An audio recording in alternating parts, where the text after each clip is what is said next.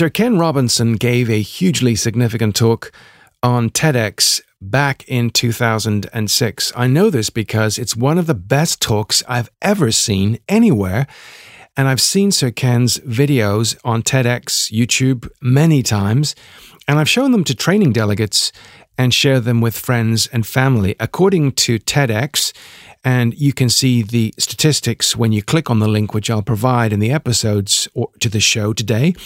Uh, the video I'm speaking about, the one back in 2006, has been uh, checking my screen now. It's been seen 62,164,420 times. That's the number on my screen as I record this in September 2019. And today I am privileged to say that the speaker on that stage is none other than Sir Ken Robinson himself. This is episode 54 of the Training Business Podcast. Hey, and welcome to the trainingbusiness.com podcast. Every week, we bring you exciting news and interviews with training business experts and training business entrepreneurs from around the world.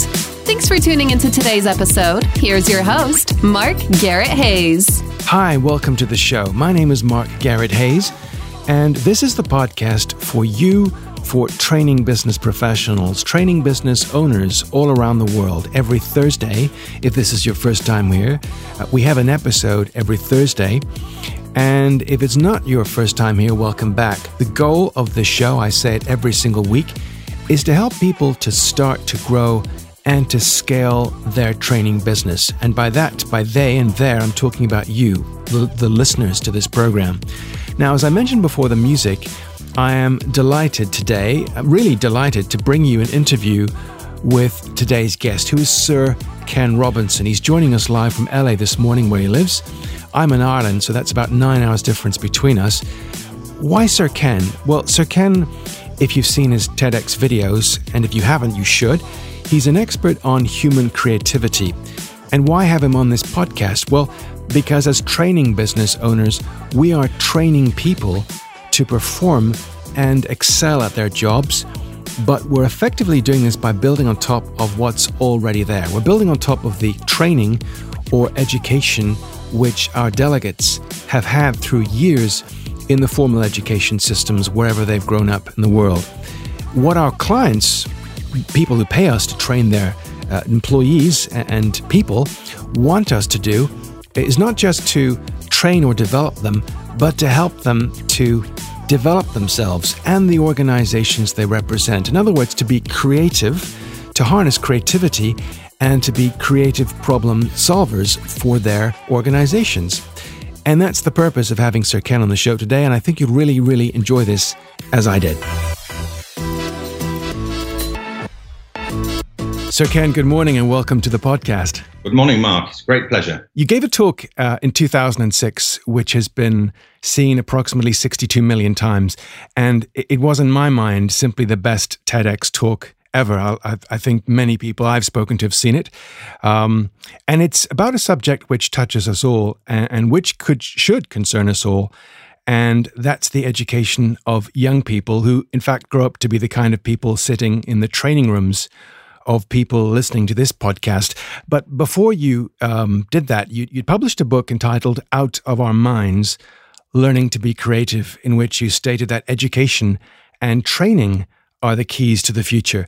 What are some of the central themes or ideas in that book? Well, yes, thanks, Mark. It's uh, actually you're right. It, that particular talk was at the main TED conference. You know, the TEDx events have been a fantastic spin-off. I think that I mean there have been thousands of TEDx events now uh, which is amazing. Uh, I mean, really astonishing that it's been taken up in such large numbers. Um, that first talk was 2006, before the TED conference itself had generated TEDx, or before it had really uh, gone online and gone public. And the talk I gave then was called "Do Schools Kill Creativity." It was it was a private conference essentially. There were about um, 1,200 people there, and the guy who runs TED, Chris Anderson, called me a little while later and said that they were thinking of putting some of these talks on the website and could include mine. And I said, well, let me take a look at it. Uh, and, and, you know, I'll check it. And my wife and I had a look at it. Terry and I had been together for 40 years, you know, and a bit, well, it was 12 years less than that at the time. And so, so I showed it to her. So what do you think? And she said, it's all right. And he, said, said, I wish you'd worn a different shirt. no, let's just stick with the point. Anyway, the thing is, it has, as I say, it's gone on to be viewed online over 62 million times now, and it's been, been seen by some multiple of that. So it does obviously ring a bell of some sort, and, and that's important. You know, it's um, it's something that is uh, it, it, resonates with all kinds of people because of the. Uh, I, I, think people can see that it's essentially true that we have all kinds of talents and abilities as we, you know, we head into our the education system. But too often we don't discover what they are, and to me, this is a really big issue because you know all children are born with immense capacities. What becomes of them depends you know, almost entirely on opportunity, circumstance, and and very large as part of that on, on, the education training systems that we make available. You know, there's a big difference, isn't there, between a capacity and a capability. We all have we all have tremendous capacities. I I was at an event uh, last week in Canada. I asked people how many of them there. There were about two thousand people from the energy sector. I said, how many of you here speak more than one language? And quite a few people put their hands up. And I kept going until I asked how many spoke five languages. And I still got half a dozen people who put their hands up. And of course, when you ask them about why they speak these languages, it's, it's not because they're linguistically gifted or they've spent a lot of money on language tutors. It's because they grew up perhaps where two or three languages were spoken. They, uh, they had parents who came from different cultural backgrounds. You know, they're immersed in them, or they moved at an earlier age into some other linguistic uh, culture. And the point is that we could all speak multiple languages. We don't uh, normally because we're not exposed to them at the right age, but we have the capacity for it. And we have the capacity for all kinds of other things as well, which aren't developed through lack of opportunity. And uh, and these days, it's becoming more and more important that we recognize the depth of these capacities. And, and that's really what the book is about. That, that there's far more to us than we've been led to believe by our education. And there are all sorts of reasons why our education tends to overlook some of these deeper capacities. I'm minded, uh, as I listened to you there, uh, of an extract from Hard Times by Charles Dickens. And I think somewhere in the, the beginning, um, if I quote this correctly, now what I want is facts. Teach these boys and girls nothing but facts. Facts alone are wanted in life. Plant nothing else and root out everything else. Um, you can only form the minds of, of reasoning animals upon facts. Nothing else will ever be of any service to them. I take it you're completely in disagreement with that. Why is why is human creativity so important to human productivity? Well, firstly, I'm I'm not against facts. Excuse me. Um, in themselves, I mean, it'd be an odd thing to to oppose, wouldn't it? Uh, but there's a big difference uh, between what you know, philosophers call propositional knowledge. You know, in other words, you know what we take to be the case uh, that, uh, that you know, America has 50 states, that uh, Britain currently is part of Europe. You know, Don't go there. I'm going to say it depends when, goes, when, this goes out, Mark. That's true. Facts have a habit of shifting around a bit, but, mm. but knowledge that something is the case uh, is you know a very important part of human understanding. And so I'm not, I'm not opposed to what we think of as factual knowledge. Uh, of course not. I mean, how could you be? Uh, and we might come back to that in a minute. But it, it's by no means an exhaustive account of, of the, the nature of human understanding. There are other forms of knowledge which are to do with practical capabilities and being able to put ideas into practice. And we live in the world that's been shaped by human skill and expertise uh, with with tools and with uh, you know the organization of systems and and how they operate. Uh, you know whether they're political systems, social systems, mechanical systems, economic systems. You know, it's the, the phrase we use for that is knowing how, and knowing that and knowing how are two very important parts of uh, what should be a, a, part of our education systems. And there's a third area uh, as well that you might call knowing this, which is what it is to be alive and uh, the nature of experience, what it is to love somebody, what it is to feel free and anxiety, what it is to feel belonged or to feel you know that you belong or to feel isolated. And those qualities of human experience, the, the character of human life and of being alive in the world, is uh, to some degree the the domain of the arts. It's it's it's through the arts, especially, that we we come to grapple with this relationship between our interior world and the world around us. So there's a, a broad scope of human understanding, and factual knowledge is part of it. But you're quite right that the, the Dickens line from, and I'm, I'm, very impressed by the way that you've memorized it. I, I think I think you should probably get out more, more Mark. speaks to a rather big social life, if you don't mind me saying so. But, no, but I think you know that what what has happened, and it was happening then, and it's it's actually serious. It's a very, it's a very opposite quotation. I, I was reading it uh, myself uh, in, in, the last year again that that uh, this preoccupation with a certain type of understanding, a certain type of intellectual operation is, isn't recent. It's deep in the roots of the origins of mass systems of education and the Industrial Revolution.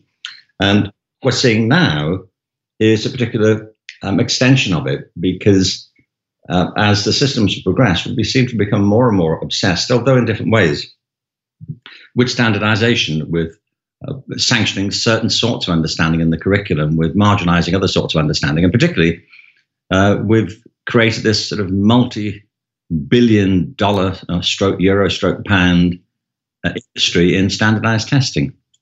And it, it, all, I think, has become um, a, a, terrible distraction from what education should be doing. And, and I do believe that we should be looking very hard at a whole range of competencies, including creativity, which I take to be one of the central defining features of of human intelligence. I think, if I, if I recall, you defined creativity as, as uh, is it coming up with original ideas which are value, something like that? Yeah, um, there, there are three related ideas here, which I talk about in the book. By the way, there's a new edition of the book out. Uh, it came out la- uh, year before last. The publisher publisher asked me if I'd you know, be actually this is the third edition. You know, it's it's that good, Mark. it's a, it's like a fine wine. It, it just gets better. It ages. it, it get a bit bitter towards the end. There's no doubt. the dregs. the, of the final chapter a bit unpalatable, to be honest. no, but I write. You know what it's like. I mean, I, you're right the, the, very first version of the book I did uh, was pretty much done with, you know, the, the door locked from the outside, and my wife and and the my my agent standing outside, refusing to let me leave or have food until I finished it, and. Uh, and it came out pretty well, I think, you know, for a man who was dehydrated with low blood sugar. but, they, but, it, but it, it, did come out okay. But 10 years on, I wanted to do a, to upgrade it, and I did. And that was a, a few years back now. And, and a couple of years ago, the publisher asked me if I wanted to make any more changes because you know it continues to do well, and I think people enjoy the book and find it helpful. And I retitled it. It's it's now called Out of Our Minds: The Power of Being Creative. And there was a reason for the shift, um, and and it's this that the creativity is sometimes thought of, I think, as well. I know it to be true, as some slightly exotic power that people in certain types of occupations have, or certain social eccentrics seem to display. And the reality is very different. And it is that creativity is, as I say, a defining feature of human life. You know, in most respects, we are like the rest of life on Earth. And I think we make far too much of the differences. And, you know, today, as we're, we're speaking, there are literally tens of millions of kids on the street uh, campaigning uh, for action on the climate crisis. And these problems that we face in the environment are created by us, by human beings. It's not all the other species that are fast disappearing that have created the problem. We have. And this is the downside of our capacity. But the capacity itself is very, is very interesting to understand. We do not live in the world as other creatures seem to do. We do in most respects. And we seem to have lost sight of that, particularly the, since the industrial period began. You know, we're mortal. We have short lives, relatively speaking we depend on the earth and what we can make of its resources to be here at all. But other creatures live in the world pretty much as they find it. You know, you don't find other creatures going around sort of creating musical instruments and building civilizations and having salons and you know, making iPhones. You know, we do that. And uh, human beings have always, I mean, modern human beings, I'm talking about Homo sapiens, we have uh, always lived in a virtual reality. We live in a world of ideas. We have complex languages. We have belief systems. We have uh, very advanced uh, social and economic systems. Uh, you know, extraordinary technologies which continue to evolve at a rapid rate. And we don't just enter the world; we shape it, we create it, we recreate it, and we move into the world, inhabit a world that 100 billion other people before us have also been in. And, and we, you know, the world isn't a blank space that we enter. It's a place rich with culture and ideas and history and achievements and, and all of the rest. So we've always lived in this virtual space. And all of these things are evidence of the profound reach of human creativity. I mean, look around the room, you're surrounded by, by technologies, you're wearing clothes that have been fabricated from fibers natural or man-made that have involved people in industries across the planet. The food that turns up every day, you know, the the travel, the, the modes of transport you use, the house you live in. You know, everything represents the huge diversity of human skill, expertise, and original thinking. Uh, so to me, it's absolutely fundamental. And there are three big terms I say. There's imagination, which is the I think the founding capacity, it's not a single skill, but it's, a, it's an amalgam of capacities that enable us to bring into mind things that aren't present. And we take it utterly for granted that we can do that, that we can anticipate the future.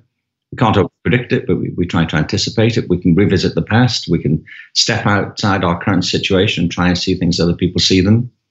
So imagination is critical. It, it takes us away from being locked into the here and now. Uh, we can live in other other mental spaces. Creativity is a step on from that. It's the ability to put your imagination to work. It's, so to speak, applied imagination. Uh, you know, I mean, you could be imaginative. I say this in the book. You could be imaginative all day long and never do anything.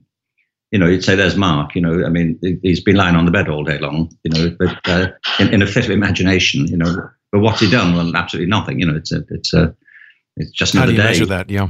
That's right. Just another day for Mark on the bed. You know, um, but, but but what I mean is that the creativity uh, is a practical process. It's transitive. You have to to be creative. You have to do something, like you are doing. You have to make something come about. It could be in the world of ideas or in the physical or material world, but there has to be some kind of practical uh, endeavor uh, with the pursuit of an outcome of some sort. And and we know quite a bit about that. I mean, I, I define this in the book as the process of having original ideas that have value. Three bits are important. It's a process. I mean, sometimes things come to you fully formed, uh, and other times it takes a long. It's a long process of evolution before things come together in a way that, quite hadn't happened before. Actually, I came across a very interesting example of this the other day. Um, it perplexed me for a while. when do you think uh, somebody first thought to put wheels on a suitcase. When do you think that was? I'd say it was on an episode of Dragon's Den or Shark Tank about six years ago. well, I don't know. You're more pessimistic than I am. But, but it's interesting, isn't it? Uh, if you look at movies of the 1940s, 50s, 60s, it's just a thing, you know, that, that people carry great heavy suitcases. And, you know, you see them walking along railway stations, putting the suitcases down, picking them up again and carrying on.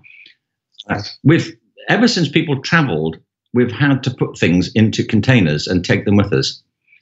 And it, the, the first person, first time it was uh, that somebody thought of putting a wheel on a suitcase. And by the way, we've had wheels for quite a long time, haven't we? I mean, they've been around. But the first time somebody put a, a, a wheel on a suitcase was 1970. You think, really? I, I had no idea. Yeah, well, I, think the, the prior invention was a sort of frame that you strap the suitcase to, and then some bright spark thought, actually, uh, there's a thing, we could put the wheel on the suitcase. But for hundreds of years, you know, thousands of years, people were dragging these things and putting them on the back of wagons that had wheels. So it took an awful long time to think to put the wheel on the suitcase. So sometimes this is a very long process, sometimes it's quite a quick thing, but it is a process of trying things out. And it could, you know, if you're writing a novel or working on a sonata or doing a business plan uh, or trying to work out a marketing strategy, it often doesn't come. There may be a moment of inspiration.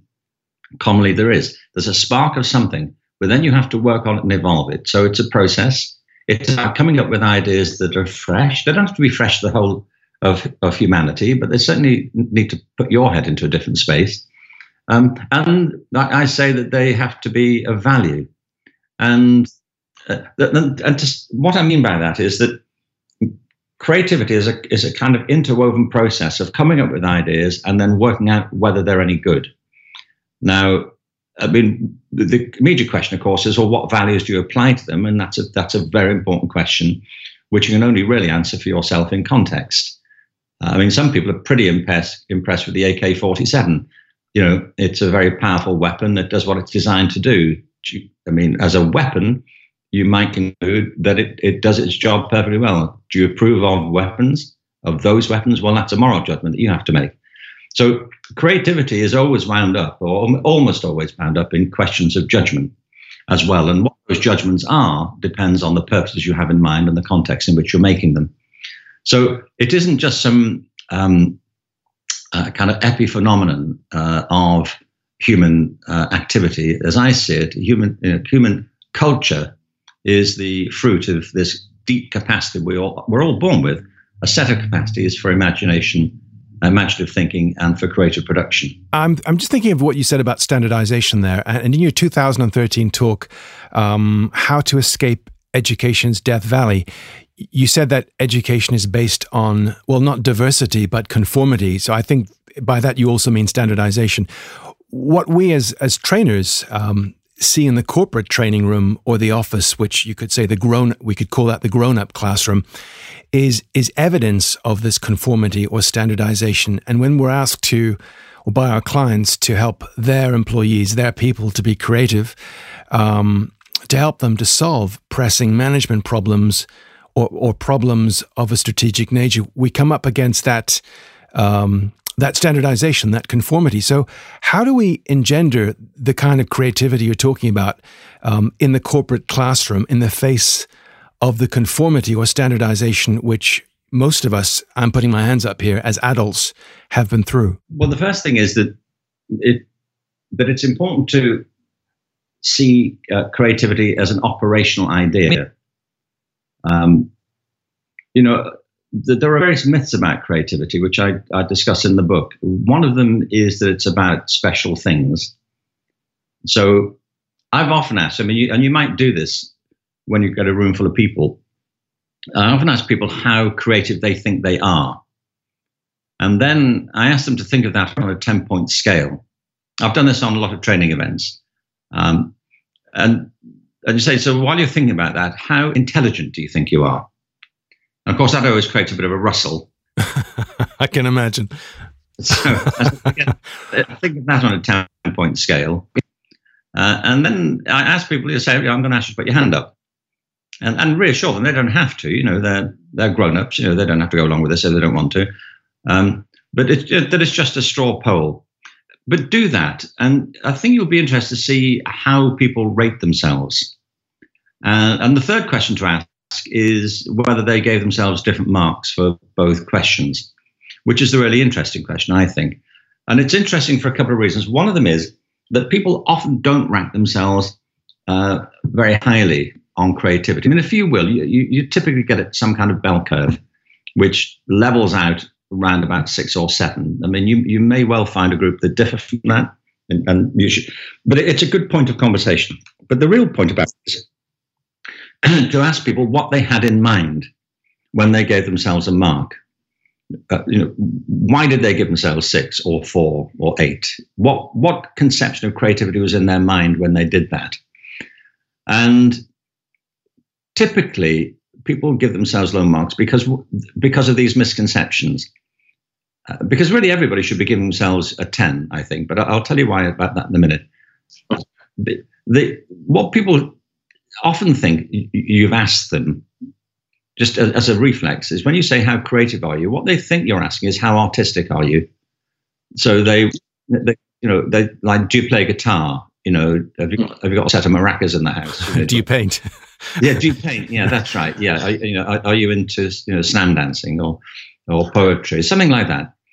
And and it's a very deep misconception that people have that creativity is a synonym for being artistic now, this is not to say the arts are not areas of creative uh, achievement. Of course, they are. I spent a lot of my life uh, campaigning for the importance of the arts in education for a whole bunch of different reasons, not only, but also including the arts. You were involved in the Royal Ballet as well, weren't you?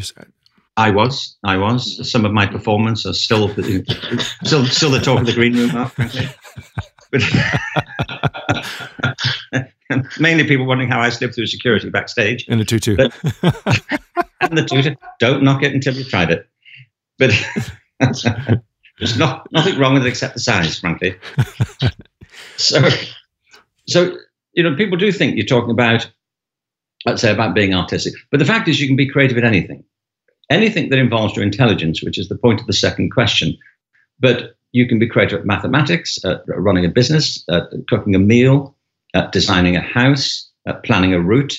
Uh, if, if, you think of any human activity that involves uh, judgment and perception, and it's a potential scene of creative achievement. And that's evident everywhere.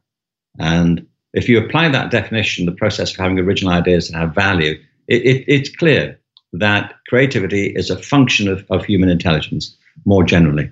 So that's the first thing. And the, the second is that people often think that creativity is about particular sorts of people. That, in other words, you know that, that it's it's some yes, like designers, yeah. Yes, it's associated with being unconventional socially in some way, you know, that you can spot creative people. Yeah, I mean, in companies, I say this again in the book, that companies often divide the workforce into two kind of broad groups, you know, the, the, the creatives and the suits. And, and you can tell who the creators are because they don't wear suits. And, you know, and they come in late, you know, because they've, they've, been, they've, they've been struggling with an idea. Now, I'm not knocking that at all. I mean, I've worked with a lot of you know, so-called creative organizations in in what are often known as the creative industries. Uh, and I mean, creative industries are those that depend upon the generation of intellectual, you know, of creative content for their uh, for their existence, for their success. You know, they generate IP, and that can be in any field at all. You know, anything from fashion to movies to um, uh, to software development uh, and technology. Uh, so again, that's not confined to a particular type of person or activity. Some of those creative people I I know, I mean, in terms of original thinking, you'd walk past them in the street and, and mistake them for you know for um, you know a member of some, some other profession entirely from the one that they're in. It isn't. It, it, it's not a question of personal flamboyance, you know, or a particular set of social characteristics, and it's not confined to um, uh, to creative departments. The fact is that companies that are creative can be creative in almost everything they do. You can, some companies are very good at product development, some are good at systems development, some are good at things like supply chain management and so on. Walmart's one of the biggest companies in the world. They don't produce anything at all. I mean, they they that Amazon, uh, for example, you know, is tremendously it's, it's the most valuable company on the planet.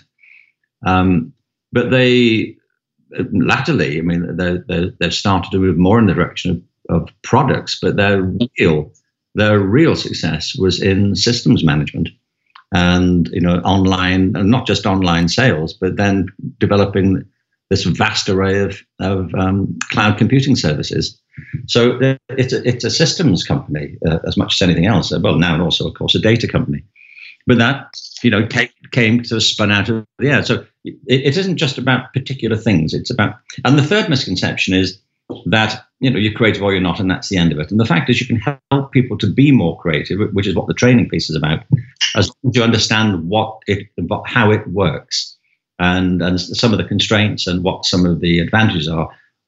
So there are two things just to, to conclude this. One is there is, so to speak, a psychology of creativity, which is what's the, how does this process operate, and for trainers, I think it's important to see that that for a lot of people in organizations, and I mean, good trainers know this anyhow. I'm not suggesting they don't, uh, but often managers don't when they bring trainers in. You can't just say to people, "Okay, guys, you know, girls, let's just get creative now."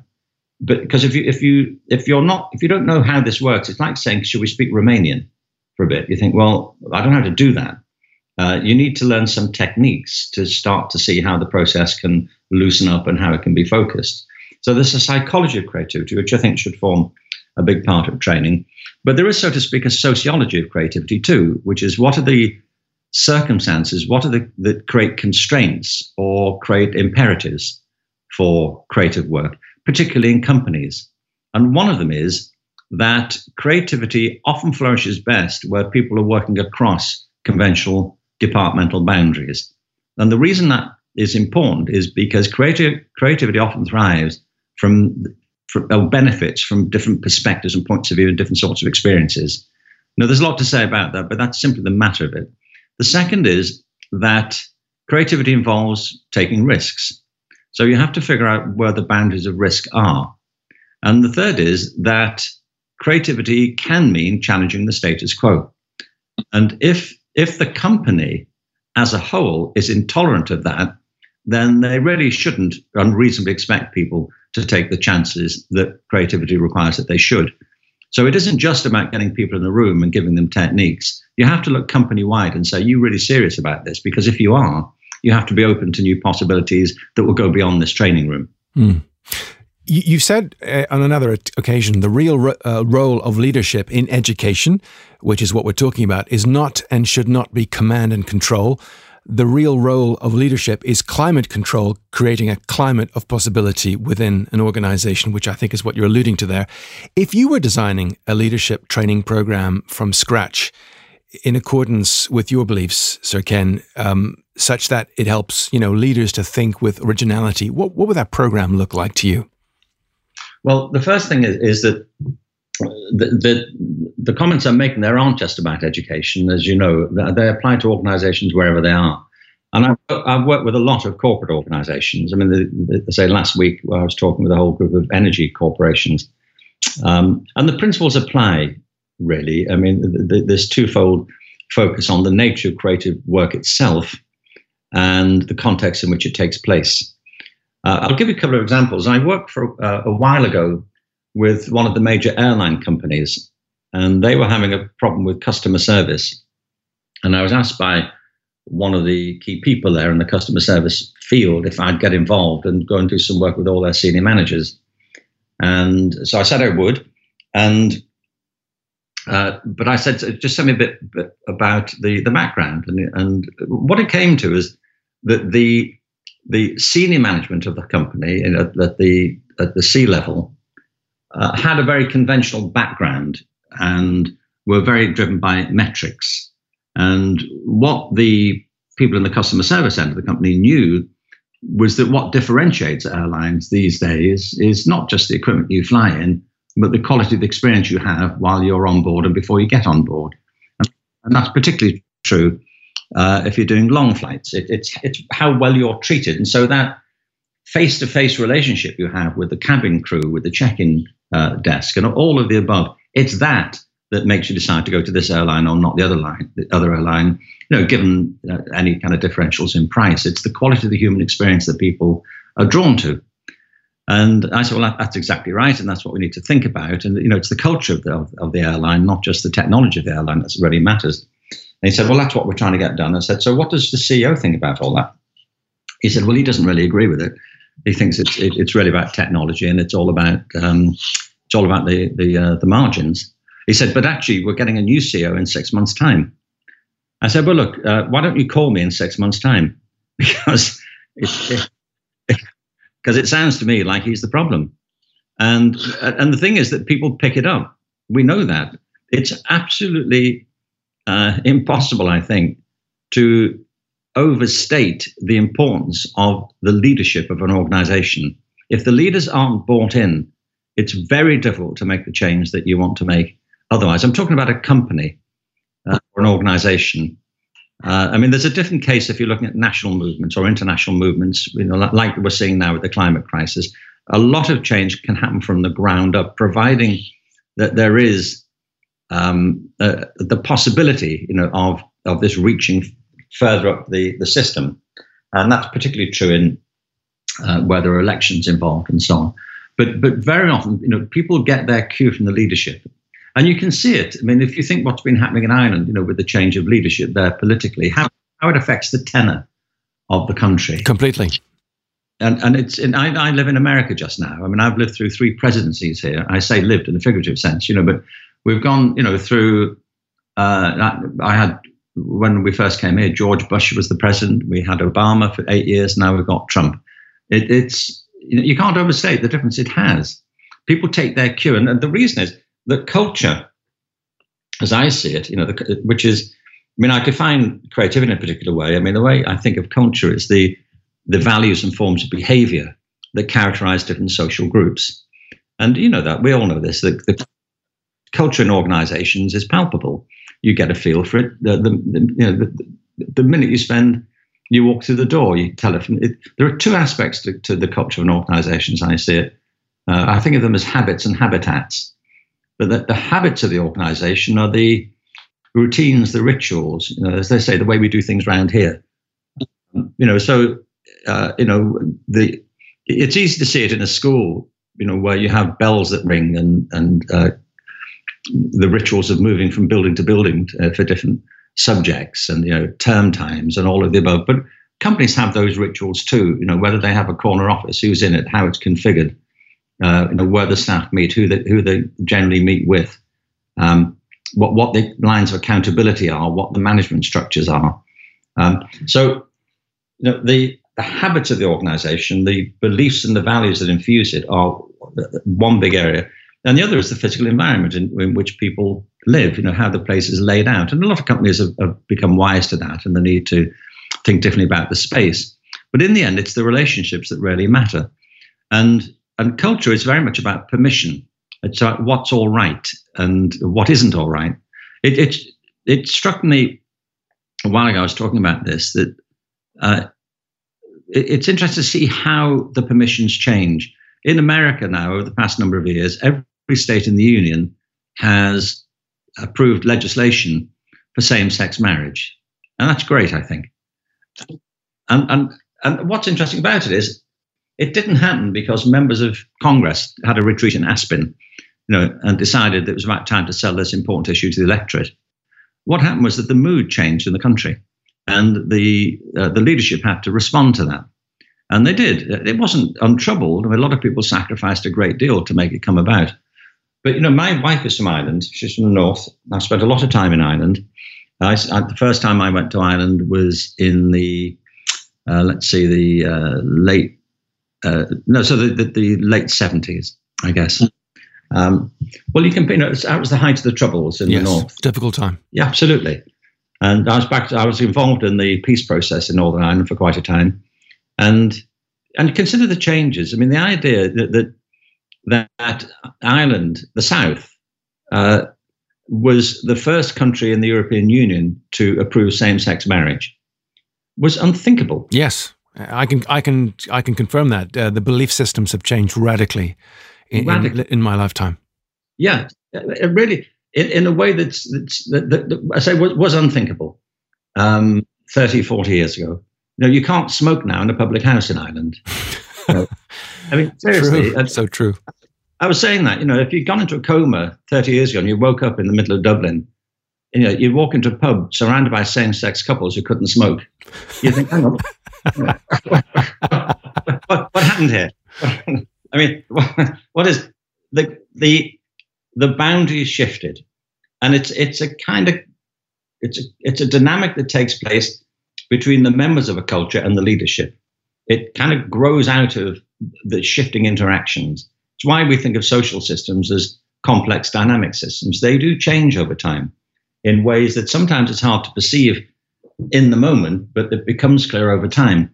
But the response of, of good leaders is to recognize those shifting dynamics and to adjust the boundaries of permission in the interest of the, the flourishing of the organization.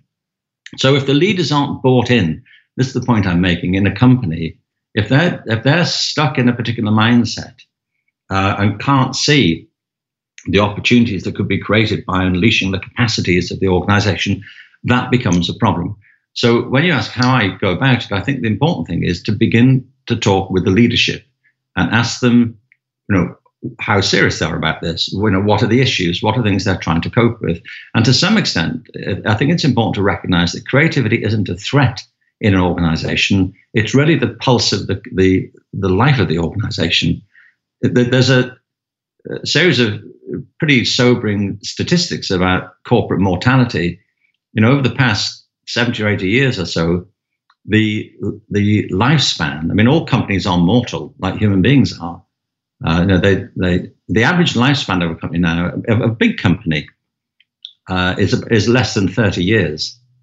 And, and sometimes considerably less than that. Uh, over the past 70 years, the lifespan of organizations has got shorter while the lifespan of individuals has tended to increase overall. A lot of companies stumble along for a few years and keel over. Very few companies make it past 50 years or 100. I mean, you can't yeah, think, think of the companies that you know. You know, how old are they? And look at the most important ones now. And most, mostly the key ones at the top of the Fortune 500 are less than 30 years old. That's true. And a lot of the companies that we grew up with are long dead now. Like Kodak, yeah. Yes, exactly. I mean, it's a spectacular example. There were a lot of the companies, you know, the kind of landmark companies that we thought were you know, just part of the natural order of things disappeared without trace. It, it happens, and it's because they're organisms, they're not mechanisms. They thrive under certain conditions, and they, if we adapt to the changing environment, then the company survives and it carries on to a new lease of life. And some of the big companies have done that, and and, and some of the other ones too that you know that are less. Know, they're not in the top rank of, of world companies, but very famous and successful companies like Burberry you know, that were turned around by a new vision for how the company could operate. Swarovski is a very interesting case uh, as a company that's become an absolute um, uh, kind of signifier of luxury uh, in uh, not just in in uh, fashion now. You know, it started out as a company that made lenses for telescopes and rifles. That's right. And then then they made these sort of cute little uh, crystal animals uh, but now they've gone on to be a fashion accessory and they adorn every Oscar ceremony. And, and that's partly because of the um, a change of view within the internal leadership of the company. I have one so final question. I'm just conscious of your time, uh, Sir Ken, because um, it's morning time where you are in LA right now. Um, and I, really wanted to ask you this. Back in 1998, which um, I can't believe it's 21 years ago now, you led a UK government commission on creativity, education, and the economy. And your report was called All Our Futures Creativity, Culture, and Education, which was described by the Times newspaper as um, a report which raises some of the most important issues facing business in the 21st century. And specifically, uh, it should have every CEO and human resources director thumping the table and demanding action. So, so a question arises in my mind. It's 21 years since that report about business in the 21st century. Should CEOs and HR directors still be thumping the table? Uh, where are we now, do you think? Well, should absolutely. Yeah. The, the report was addressed in three directions. To it was, main focus was the education system, uh, but it, it, was also addressed to the corporate world and to the policymakers. And the reason for that is that all of these three areas are synergistic and interdependent. Now, the business world depends upon the uh, the success and outcomes of the formal education system.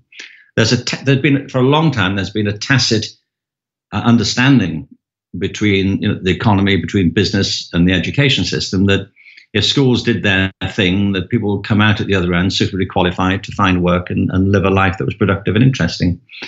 Um, that contract broke down a long time ago. When, when I was growing up, the idea was if you went to school, uh, did well, went to college, got a degree, you get a job for life. Nobody thinks that's true anymore. And, and it's not because kids are less smart, on the contrary. It's not because teachers are less dedicated, on the contrary. It's the system's skewed. It's rooted in an old model, an old paradigm. The world is changing so rapidly, so quickly. Demands are so different. Um, you know, nobody expects companies to be around now for the next 50 or 100 years. And particularly now, as AI starts to move into a serious phase of development, we've been talking about it for a very long time. But you know, one estimate is that AI, this is from Jack Ma, will uh, wipe away 40% of existing jobs uh, in the next 20 years, and, and not just not just jobs that uh, mechanical robots can do, but jobs that we thought relied upon human judgment. You know, jobs in the law, in medicine, in the service sector, in retail. And this is a this is a major disruption that's heading our way. I mean, companies have to wake up. I know companies are thinking hard about it, but it has deep implications. I'm working on something now called the human advantage, because what really what I want to say to people is that the the there's no point our competing with our own inventions here, and and you know trying to educate people to do what machines will do much better and more effectively than they will. We have to look at what it is that's, what human beings can uniquely and distinctively do, and these are the human qualities of creativity, of critical thinking, of collaboration, compassion, citizenship, and so on. And we need to develop these things deliberate, deliberately and purposefully in our education systems, but also to do that in concert with the needs of the, of the economy. These things are shifting and need to be aligned in a different kind of way. So I want CEOs to get involved more in the conversation about education and for there to be a closer, a closer interaction, a, a different type of understanding between these sectors. I don't mean that education is only about preparing people for jobs, but uh, and it's not, and I talk about that at some length in the book.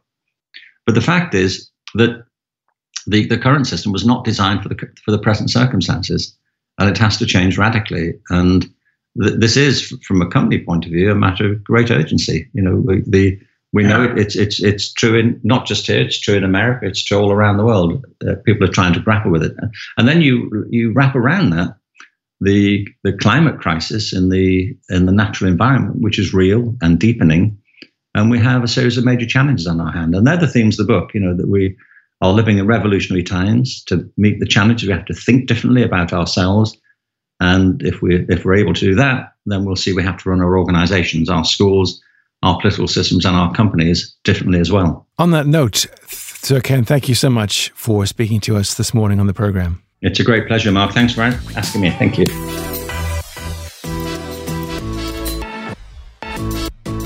Thank you, Sir Ken, for coming on the show this morning and speaking to us live from LA. And thank you to Kate Robinson for making today's episode possible. And of course, thanks to you, our listeners, for taking the time out of your week to listen to another episode of the show here on trainingbusiness.com. This is the Training Business Podcast.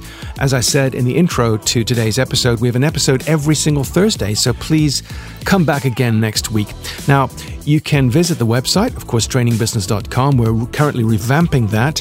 Uh, but you can find the podcast, as always, on podcast platforms such as Apple Podcasts, on Stitcher, and on Spotify. And we love you to leave a rating on Apple Podcasts because this helps us to promote the show and to attract the kinds of guests who can and want to help you with your training business journey. We've an episode every Thursday, as I said, so next week we've another episode for you lined up. I look forward to your company. So until then, keep hustling. Take care. Bye bye.